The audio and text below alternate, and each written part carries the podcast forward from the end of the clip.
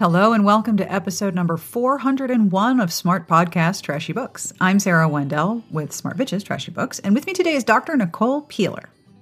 Dr. Peeler is the author of fantasy and a professor of popular writing at the Seton Hill MFA in Popular Fiction Writing.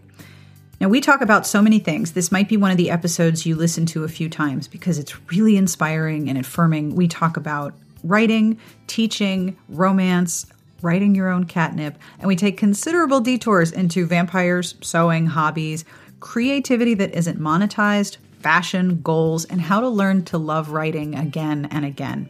I do want to note that this was recorded prior to the dark winter of RWA. This was also recorded uh, prior to the international quarantine, but I know that creativity in any form is definitely getting me through the quarantine times. So I'm curious about you. What is your creative outlet? What are the things that you do that you revel in? I would love to know. You can email me at sbjpodcast at gmail.com or you can leave a message at 201 371 3272. I love hearing from you, especially when you tell me about what you do to make yourself feel better. And if you are thinking, hold on, program in popular fiction writing. I didn't know this was a thing. Fear not, I will have links to everything, including Nicole's website, her Instagram, her newsletter, her writing on Medium, her free goal setting journal, if that's a thing you're interested in, plus links to all of the things we talk about and the books we mention as well. Those will be in the show notes. Guess where that is? smartbitchestrashybooks.com slash podcast. This episode is brought to you by Ritual, a daily multivitamin obsessively researched for women. Ritual is vegan friendly, sugar free, non GMO, gluten free, and allergen free, and all of the sources for the nine nutrients inside are provided for you to read and research on your own. Ritual is designed to be an easy way to build a daily ritual. It's a subscription box of vitamins that will arrive on your doorstep, and your next bottle arrives just as you finish the last one. It's only a dollar per day to have your daily multivitamin delivered. The packaging is even thoughtful as well. There is a mint tab inside each bottle so that there's no weird aftertaste that you can sometimes get with multivitamins. I really appreciated that part. Ritual is offering you 10% off your first three months. You can fill in the gaps with Essential for Women by visiting ritual.com slash Sarah to start your ritual today. That's 10% off your first three months at ritual.com slash Sarah. That's S-A-R-A-H, by the way. And speaking of Sarah, as a code, this episode is also brought to you by Native Deodorant. Native Deodorant is formulated without aluminum, parabens, or talc. It's vegan and never tested on animals, and it works. As I've mentioned, I have pretty sensitive skin, which freaks out at the slightest provocation, and deodorants are no exception to that. But this has been a marvelous experience. I really like the coconut vanilla scent, which I understand is their most popular, and I get why. And I know that several people on the Smart Bitches team love Native as well. You can try it risk free. There's free shipping on every order, and Native offers 30 day free returns and exchanges inside the USA. For 20% off your first purchase, visit nativedeodorant.com and use promo code SARAH during checkout. That's 20% off nativedeodorant.com with promo code SARAH. S A R A H. Now, I have to say, I find it kind of funny that my first name is the promo code because I grew up at a time when I think at one point there might have been four or five Sarahs in my class in elementary school. So I love that I, get the Sarah promo code. like, no other Sarahs, just me. I do want to say a big, huge, honking thank you, not actually honking, that would hurt your ears, to the Patreon community. And I have two compliments, which are so fun. To Mirandia B, the branches of your family tree, when viewed at the correct angle, spell absolute triumph, and the leaves all point at your name. And to Sarah Y, also a Sarah with an H, hello, when your friends think of you, each of them relaxes a little more than usual because knowing you makes them feel safe, secure, and welcome. If you would like a compliment of your very own, have a look at patreon.com slash smartbitches. Each pledge keeps the show going each week, helps me make sure that every episode has a transcript, Pledges start at $1 a month. I have received so many new patrons in the past few weeks. Thank you so much. I am so honored to be keeping you company during what we call the quarantines here. As I mentioned, I will have links to everything we talk about, and I will end the episode with an absolutely horrible joke. But for now, let's do this podcast. On with my interview with Nicole Peeler.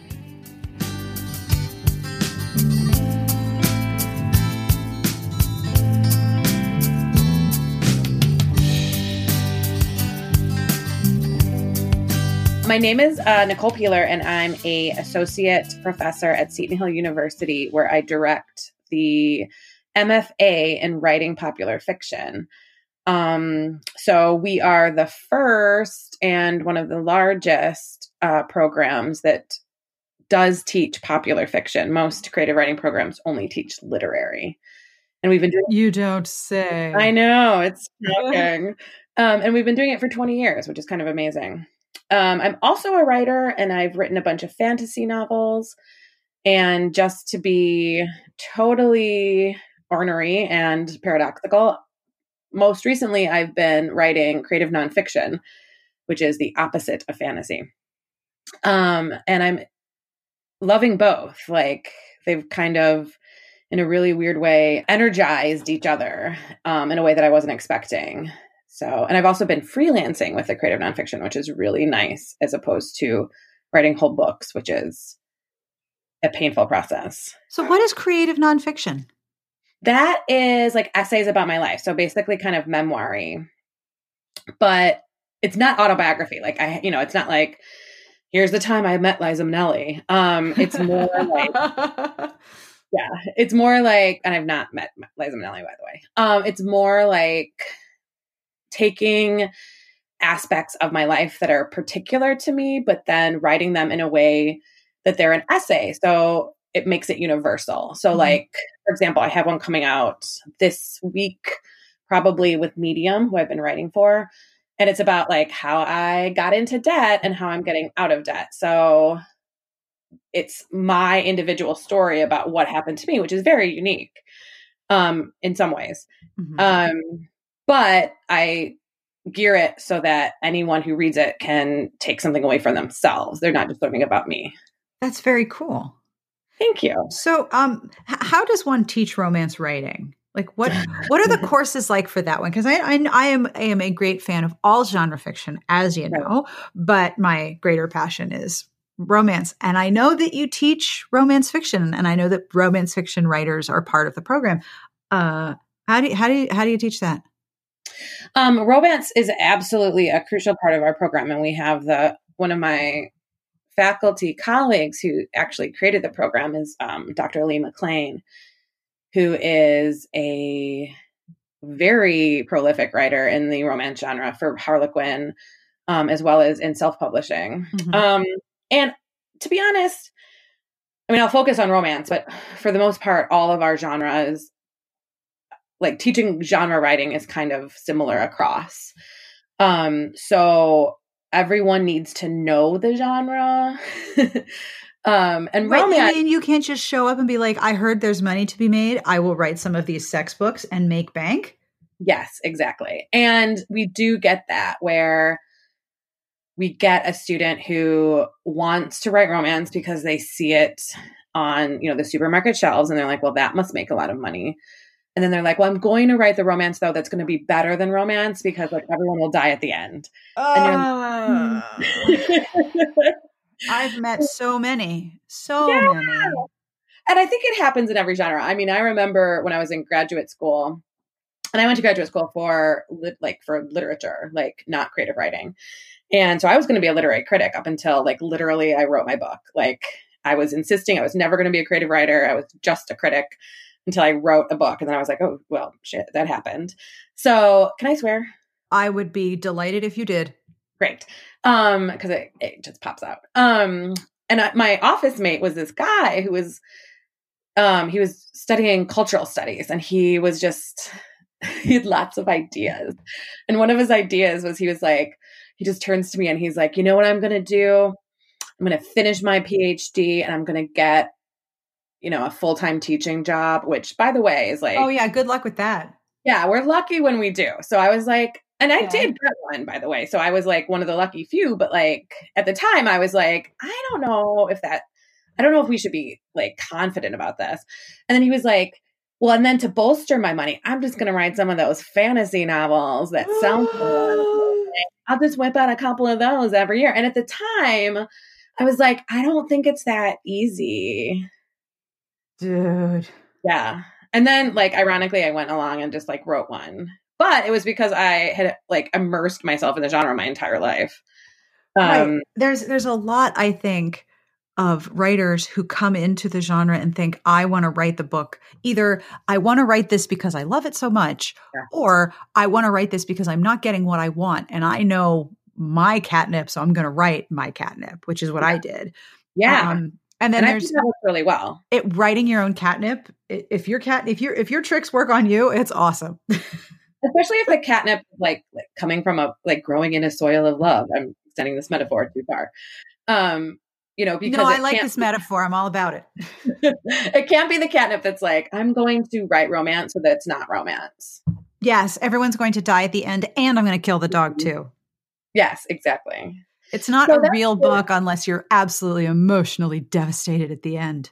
Exactly.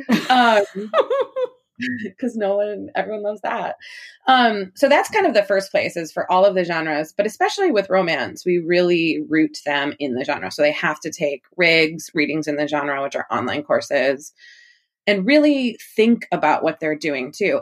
And and this is important for a lot of students look at how the genre how the genres change and the reader expectations. And this is a huge thing in romance right?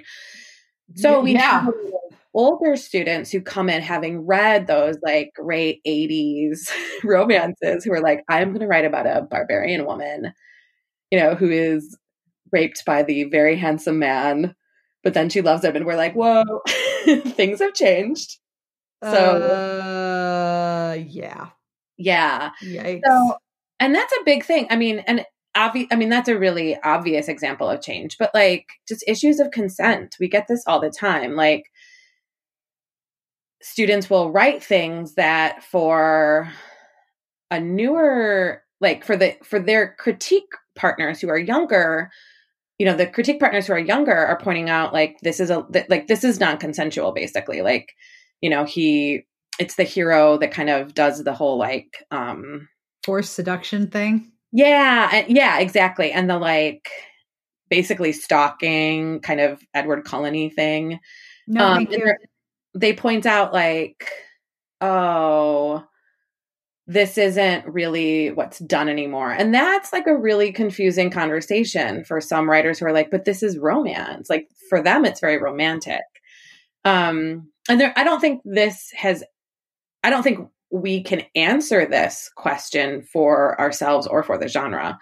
Um, but it's a really interesting, I think the readings in the genre courses are a really interesting space where these conversations kind of come to fruition.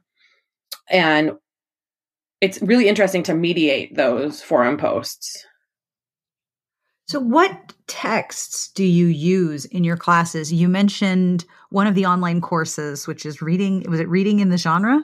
Yeah, so they take three different ones. And in romance, we have contemporary. That's one of the classes they can take. So, contemporary romance. There's a classics romance. Um, so again, it gets a lo- it gets into those issues of you know what was great about the classics, what did the classics establish, and what are we moving away from in the classics. And then we have one on subgenres, which is obviously a really important class as well because there's Mhm. much. I mean, you know, there there'll be a sweet one in that class or an inspirational, and then there'll be like an erotic one. Um, and that's challenging too because romance readers often are very siloed in their subgenre. Yes. We like what we like and we stay with what we like. Yeah, and they haven't necessarily read outside and can actually be quite offended by things that are outside of their genre. And yet we're all on the same team as writers. So Yeah. that's always an interesting conversation too to get people to kind of respect the subgenres that are in their genre and yet are actually kind of antithetical to their way of life. Yeah. And it's important to understand what other parts of the genre are doing because ultimately, don't you find they all influence each other? Absolutely. Yeah. So, what are some of the reactions that students have to the uh, reading in the genre courses? Have you had any students be like, okay, so uh, I'm going to read everything this writer has ever written. I'll see you next year. hmm Definitely. And oftentimes they do discover a subgenre genre. They think they're writing one thing, but they're really writing another. I think a lot of them also come up against what we were talking about earlier that idea of they're not really writing romance. They're really writing something else with a really strong romantic arc. Ah. Yeah. So they also have to figure out precisely what genre they're in, not only to strengthen the structure of what they're writing, but also to meet reader expectations for the book that they're eventually hoping to publish. Exactly. Exactly. Oh. And sometimes Piece of cake. Not. Yeah. Well, and sometimes it's like it's actually like, well, you've obviously written an urban fantasy and not a paranormal romance. And then it becomes a question of like which which like group of shelves do you want to be in? Um, which is selling at the time. So Mhm. that gets into a conversation about marketing because that's also one thing that our program is really, I think, good about. And obviously, it has to be because we are writing commercial fiction as a program. But just talking about the marketplace and talking about, you know, how to move things around um, in your mind, you know, how to move your plot around to make it fit various shelves, um, depending on where the marketplace is at when you actually finish it. Yeah. Also, how would you define to if you if you can, this is sort of on the fly, how would you define the difference between urban fantasy and paranormal romance to someone who is not fully fluent in either? Great. Um, for me, it's all about what can you, if you took out the romance, would the book still hold? Mm, yeah, that's I've heard that used as a as a way of describing erotic romance. If you took out the erotic storyline, does the book fall apart? If Yeah. it does, then that's an erotic romance. Otherwise, if if you can take out all the sex and the story's still there, you just have a really really juicy sexy romance. Yeah, exactly. And that's that's an important distinction for readers, for marketplace, for shelving, for what's being bought, for what's popular. Yeah. These are Well, all yeah, important things. You know, we do do the readings courses, and that's really important to the program. But the big thing that we do is our students work one on one with first one mentor and then a second mentor, um, usually people who are well published in that genre, and they have to finish the actual book. And that's the big thing. Um, you don't really know what you've written until you've written the last page. and that seems really obvious, but it's amazing how people start out with an idea and a synopsis or even a table of contents outline kind of thing. But what they actually get to at the end is very different. And that's where I think you can start to see those distinctions. Um, where someone, you know, thought they were writing kind of a normal romance, but actually did write an erotic romance that maybe doesn't have enough sex, right? Um, so that's where you can have that conversation of like, actually, this is an erotic romance. Like, if you strip out the sex, it doesn't hold together. So you need to beef up those sex scenes if you want to hit that market, or you need to add something else, Mhm. make it a more mainstream romance. What have student reactions to the courses been like? Have the have the people who have gone through the MFA gone on to publish and and have they or have they gone on to teach? Because I know MFA is the highest degree you can get in writing fine arts or in, in writing arts. Like you, there's no doctorate, is there? I don't think there's a There is- there are a few programs that have created a PhD. Um, I don't necessarily recommend those for complicated reasons. Not that I Mhm. don't think the individual programs are good. It's just the way hiring works in academia. Um, you can, if you are applying for a pure creative writing job, you can do it with an MFA. The only time we would ask for a PhD is if you're wanting to, te- if if we want you. It's like my job required a PhD in literature because MFA is only part of my duties. Um, so you're better off getting a PhD in something like rhetoric and comp or literature and being a writer if that's the kind of job you want. So anyway, it gets very complicated. Um, and there are PhD programs, um, but they're rare. And I don't, that's a lot of schooling for something that I don't know if you need to get hired. Um, Right, because eventually you need to get a job with which to pay back those student loans. Yeah, that's the only reason you'd get a PhD. Like a lot of our students do the MFA just because they struggle to finish a book. Mhm. They've written lots of first chapters. They've maybe written, or they've maybe written a rough draft and didn't know what to do with it. Um, and they want to kind of elevate, elevate, elevate, elevate their writing. Anyway, um, So we do have actually our romance is one of our most pro is one of our most successful alumni. Um, some of our most re- successful alumni come out of our romance program.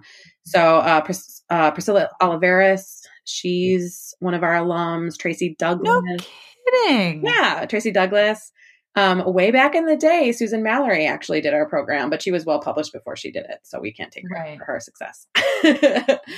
um, but yeah, we've had a ton of success stories in rom- romance. Anna Zabo, she's one no of kidding. alums. Yeah, so I think that the nice the nice thing about romance is a lot of our students come into the program from RWA, so they've they're already in a really professional mindset, which is half the mm-hmm. battle. Right. And then, you know, we just take all of that professionalism and hard work that they've already had inculcated into them by RWA and we just like, you know, give them some more tools. Right. Um, and then they are still in RWA, RWA the entire time they're in the program. So, you know, we're introducing them to agents and things like that and helping them with query letters, but they're also going to RWA events and meeting agents. And so that's kind of a perfect combination. It is because one is focused on the business side and some of the craft, and then you're focused on the craft side and some of the business. Exactly. So, um, I want to ask you about vampires. Yes. Okay. I so I follow you on Instagram, which sounds like such a creepy thing to say, but I love following people who do neat shit and travel, and oh, you do both. Yeah. And I love your pictures from your vampire conference. Yeah. You run a conference on vampires. Oh, please tell me everything about it. This yeah. is so cool.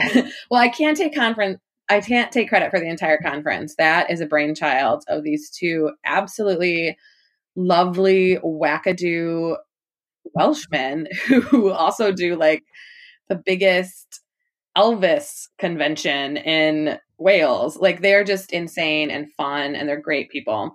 So they started this International Vampire Art and Film Festival.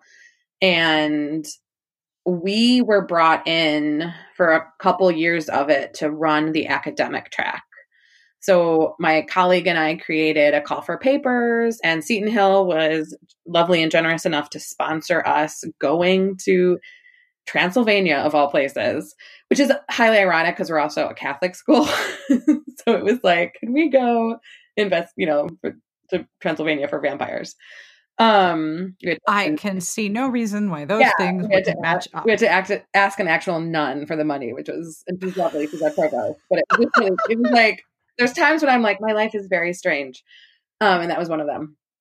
But yeah, so we just uh, put up a call for papers for this fabulous um, conference and we picked papers of people that were willing to go all the way out to Transylvania, which was a surprising number. I mean, it's funny. It's one of those things where you're, we were like, oh, I really don't know if anyone will do this because it's just a lot of money. And yeah, it's one thing to submit a paper proposal, it's another thing to be like, and I'm going to Transylvania. Yeah.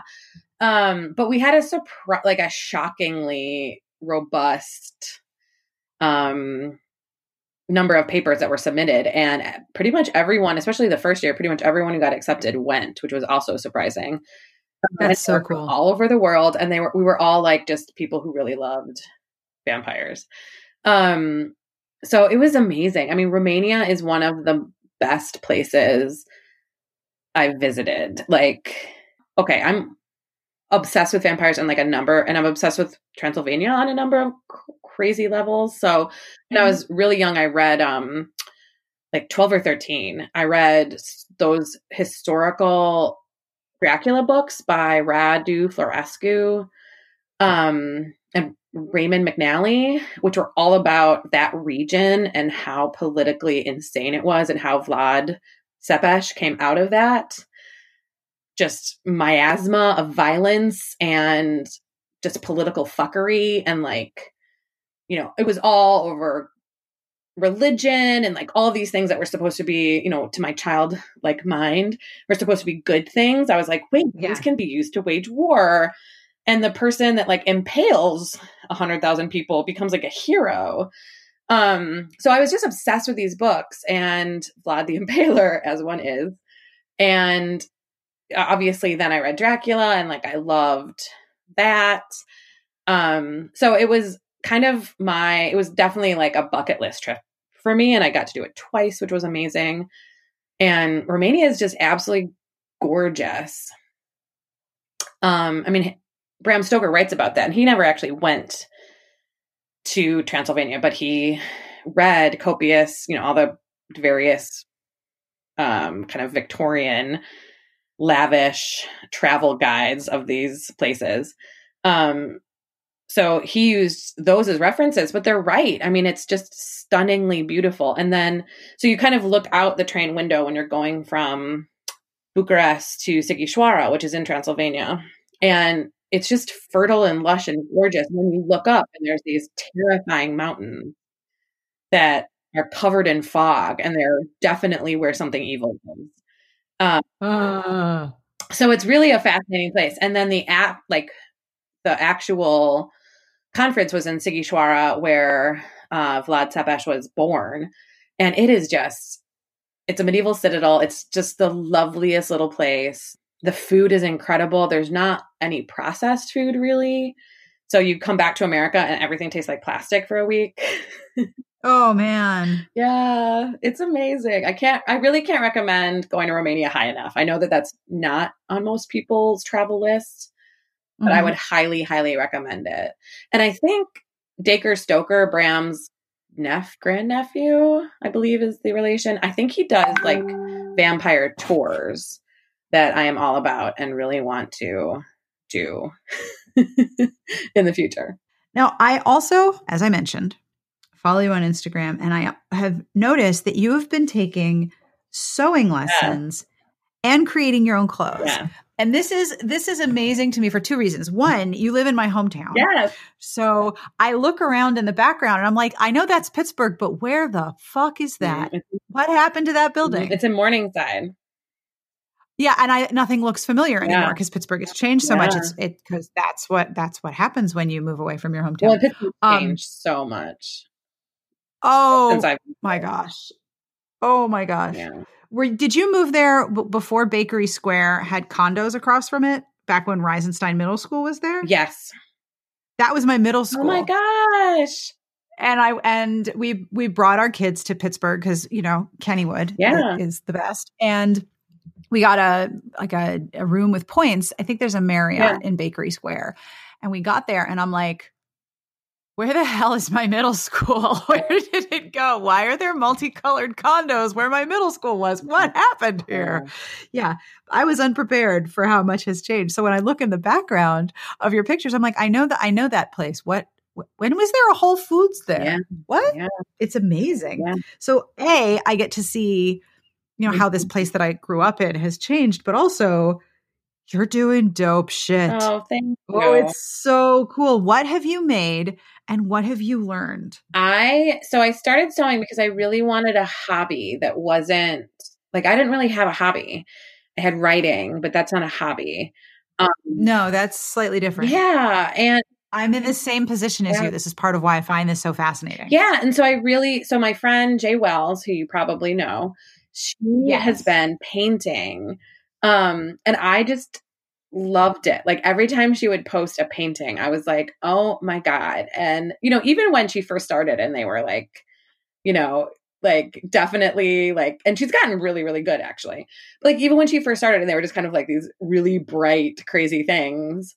Um, and they're still bright and crazy, um, which I love. But um, I would just be like, oh my gosh, I love that you're doing this. I love that you're doing something for yourself that's not connected to writing um, and that's not monetized. Like, mm-hmm. I hate how in our culture, like everything has to be monetized, and we're encouraging like our youth to like see that as the goal of anything that you pick up. Like, you know, you should be able to make money from that. And if you can't, you should not do it, right?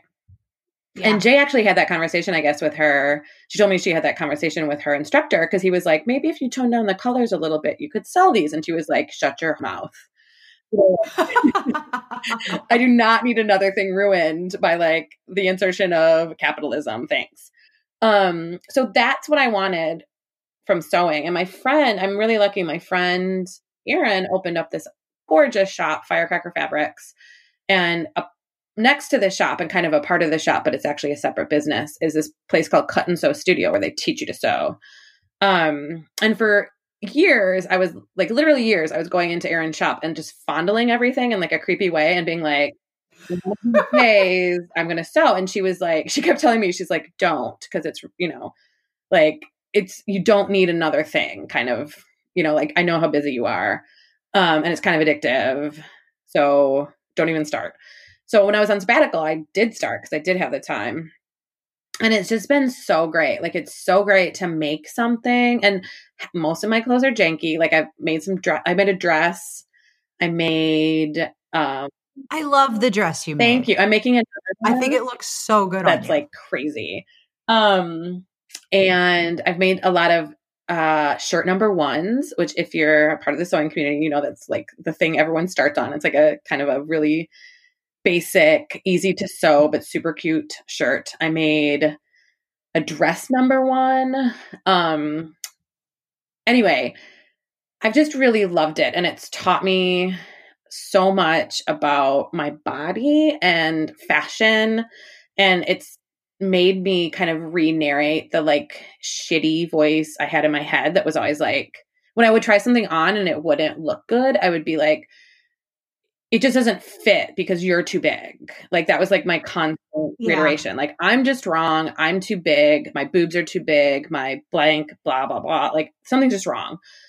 And one of my teachers, both of my teachers are great. There's Catherine who owns Cut and Sew, and then Brad, who's one of her instructors. And Catherine's just very like delicate, like she you know everything's very delicately put. She's very diplomatic. And Brad is more just like, oh no, no. So like, like I pulled out a pattern and I was like, Brad, I'm gonna make this. And he's like, no, you're not. And he was like, that one, like you can never wear a dolman sleeve because you've got like beautiful big boobs. And I was like, oh. And then I looked at it and I was like, every dolman sleeve I've ever tr- tried on has looked like terrible. Like there's always a it's a sideways awning on your chest, yeah. right? And there's like a giant uh-huh. folds that like I basically create my own um dart um, yep. Just because the fabric like falls over, but it looks terrible because it's just like kind of hanging there like a flap. I am I am with yeah. you in the large chest department, and uh, I had I was a bridesmaid earlier this year, and my sister in law was kind enough to be like, "Here's the designer, and here's the color. Pick whatever style you want." And I went to a dress shop that was filled with women who sound like your sewing instructor, who were like, yeah, no, that style would be terrible yeah. on you. And the, the fault is the style. Yes.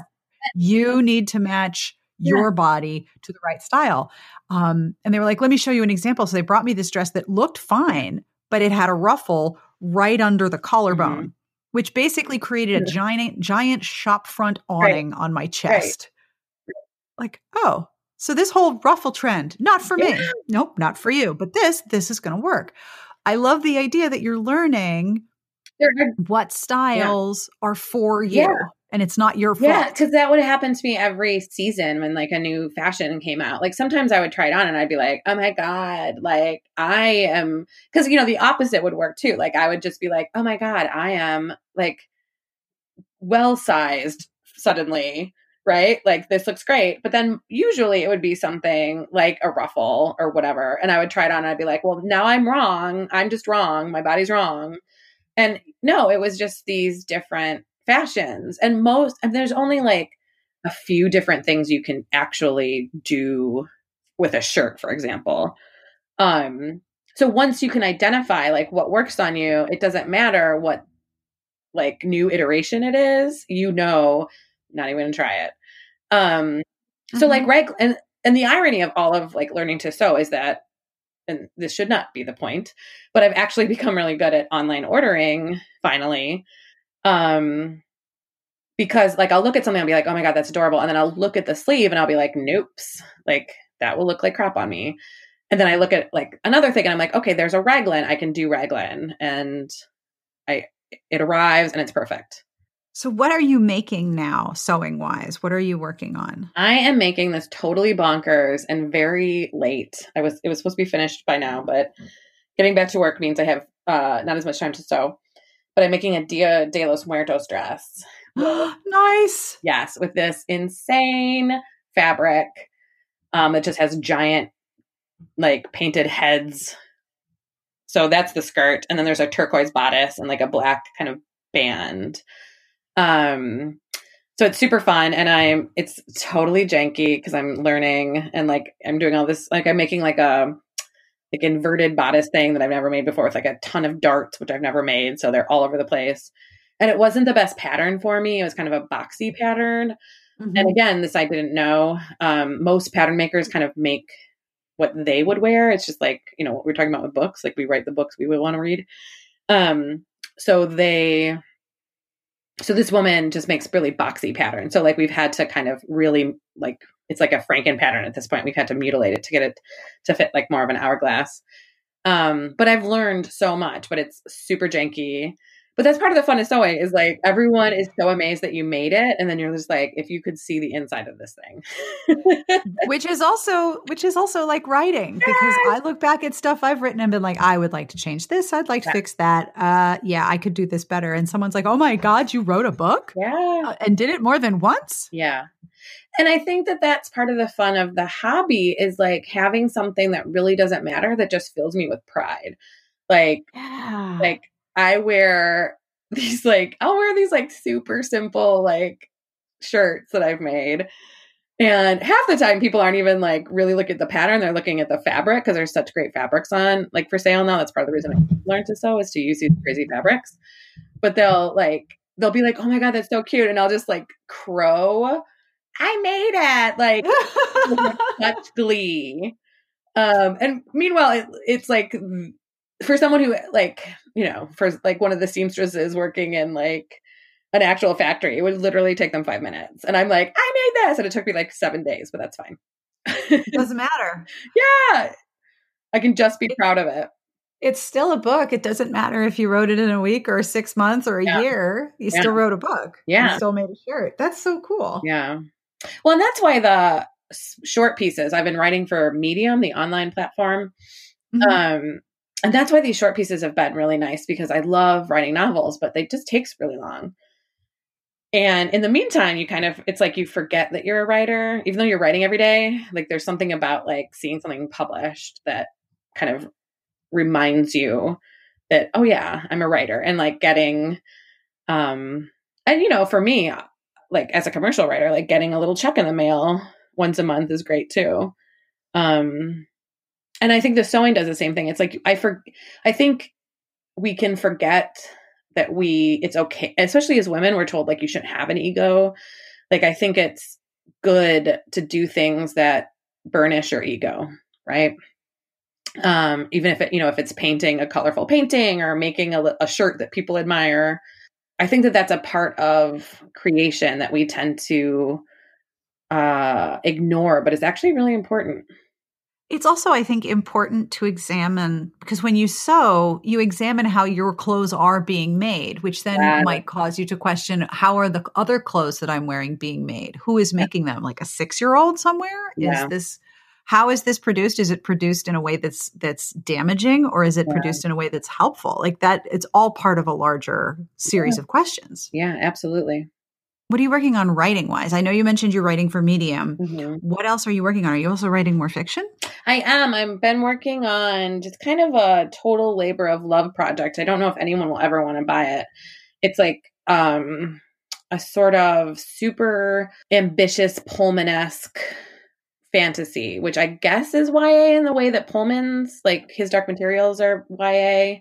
Mm-hmm. Um the Bloody Chamber or like uh Bluebeard meets Portal Fantasy. Oh. Yeah. So I'm really excited about it and um I'm just I'm just enjoying writing. I feel like the medium pieces have kind of taken some pressure off myself in terms of like, oh, I need to be publishing because I'm publishing. Um and so I'm just really writing what I want to be writing right now and not really thinking about the market and um so we'll see what happens. that makes it fun again, yeah. much like sewing. Yeah, it does make it fun again. And I think, I know, I think my project is strong because I'm not thinking about whether or not it will sell. And I'm obviously not writing something that won't, that can't sell, right? I'm not being that extreme in it, but I'm definitely writing something that I'm like I'm really thinking like what do I want to be writing, not like what do I think will sell now. That can feel kind of uh radical at times because I think yeah, especially at a certain point in your career you're kind of put you I think I put so much pressure on myself to like write what will sell, write what will sell, write what will sell.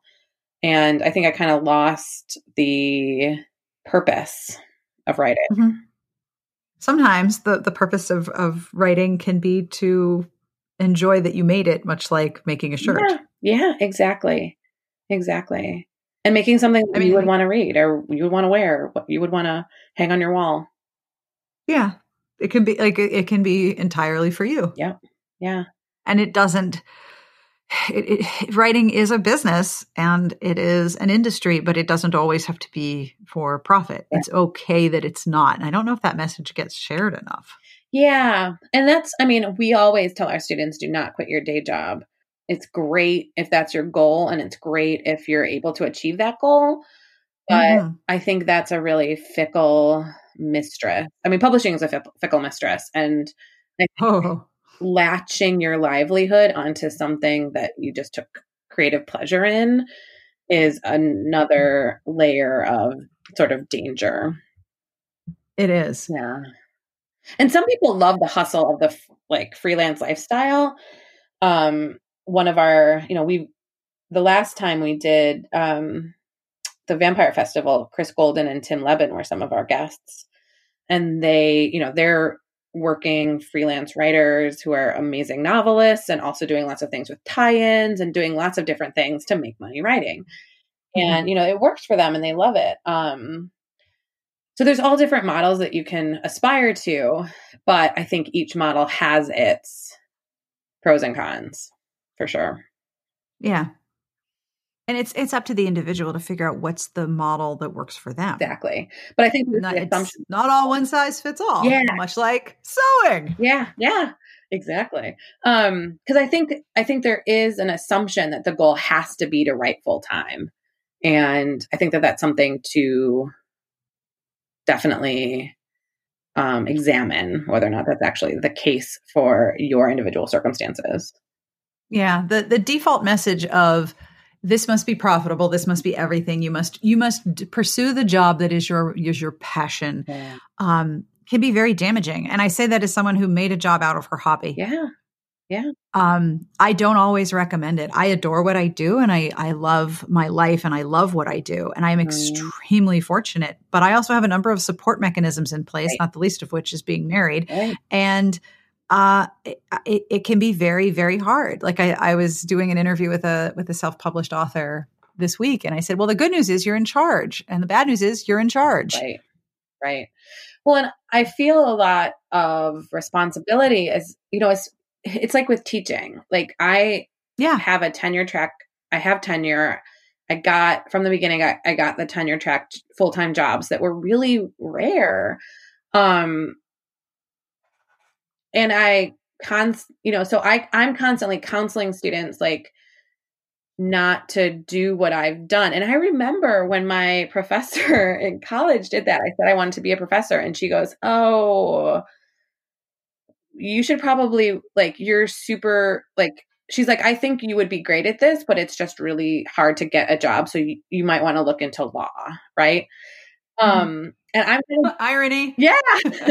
I'm kind of doing the same thing constantly with my students cuz and it is that balance like like I have a responsibility to articulate that you that like students might not be able to get the things that I got because times are constantly changing, right?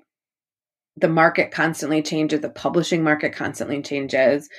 You know, we we see that with self-publishing now, like it changes hourly. Yes. Like, so people who are making really creditable salaries basically from self publishing have had to like re examine as, you know, al- Amazon changes its algorithm.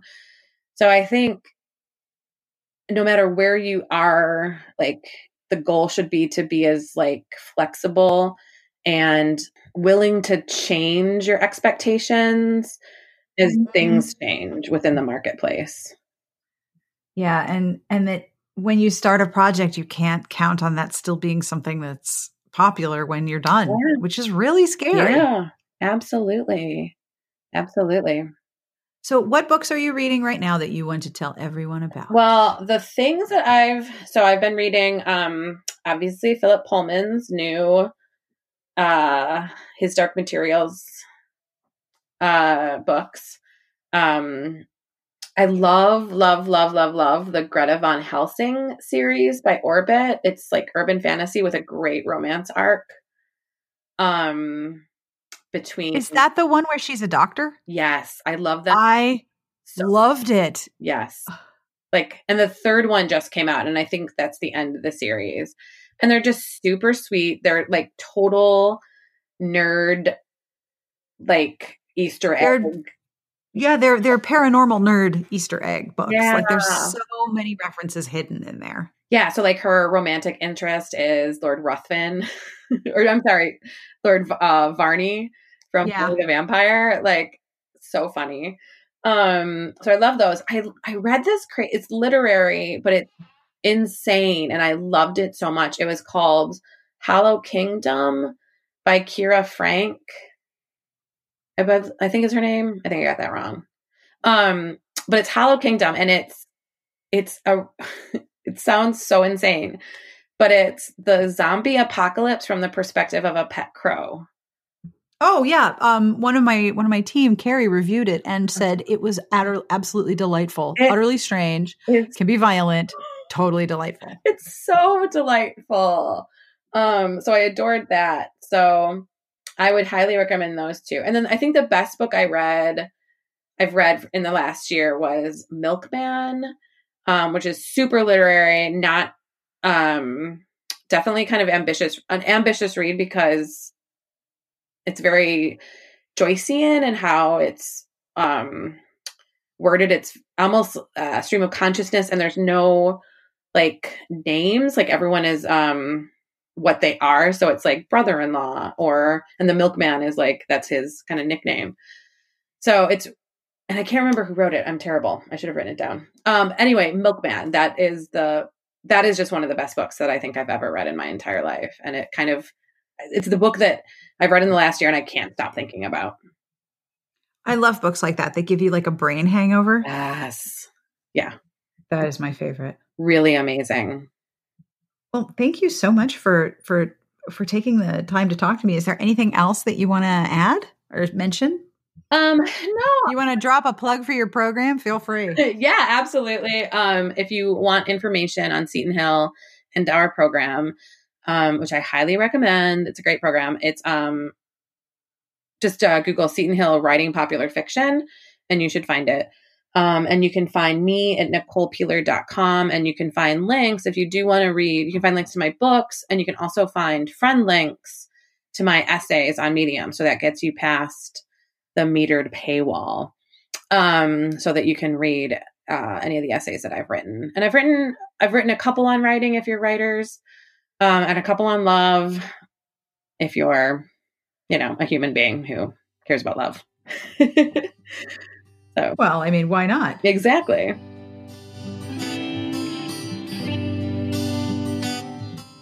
And that brings us to the end of this week's episode. Thank you to Nicole Peeler for hanging out with me. If you would like to find out more about her writing, about her program at the uh, Seton Hall MFA in popular fiction writing, you will find all the links in the show notes at smartbitchestrashybooks.com. You can find Nicole online at Nicole Peeler and on Instagram at Nicole Peeler as well. Thank you again to our Patreon community for supporting the show. Every pledge means so very much, helps me keep the show going, helps me make sure that every episode receives a transcript. I am deeply appreciative to each of you for making sure that every episode is accessible to everyone. If you'd like to join our Patreon community, have a look at patreon.com slash smartbitches. Every week, I end the episode with a really bad joke, and uh, this week is no exception. This uh, this joke is in honor of the fact that I, if you read the site, you know about this. I subscribe to BritBox and have been watching old reruns of The Vicar of Dibley with Dawn French and it is among my favorite old sitcoms. It's so funny, but there's a particular episode that I love the most. And if you hear this joke and you know the show, bet you know which episode this is. So, are you ready for a terrible joke? Because this is really bad. Did you hear the rumor about butter?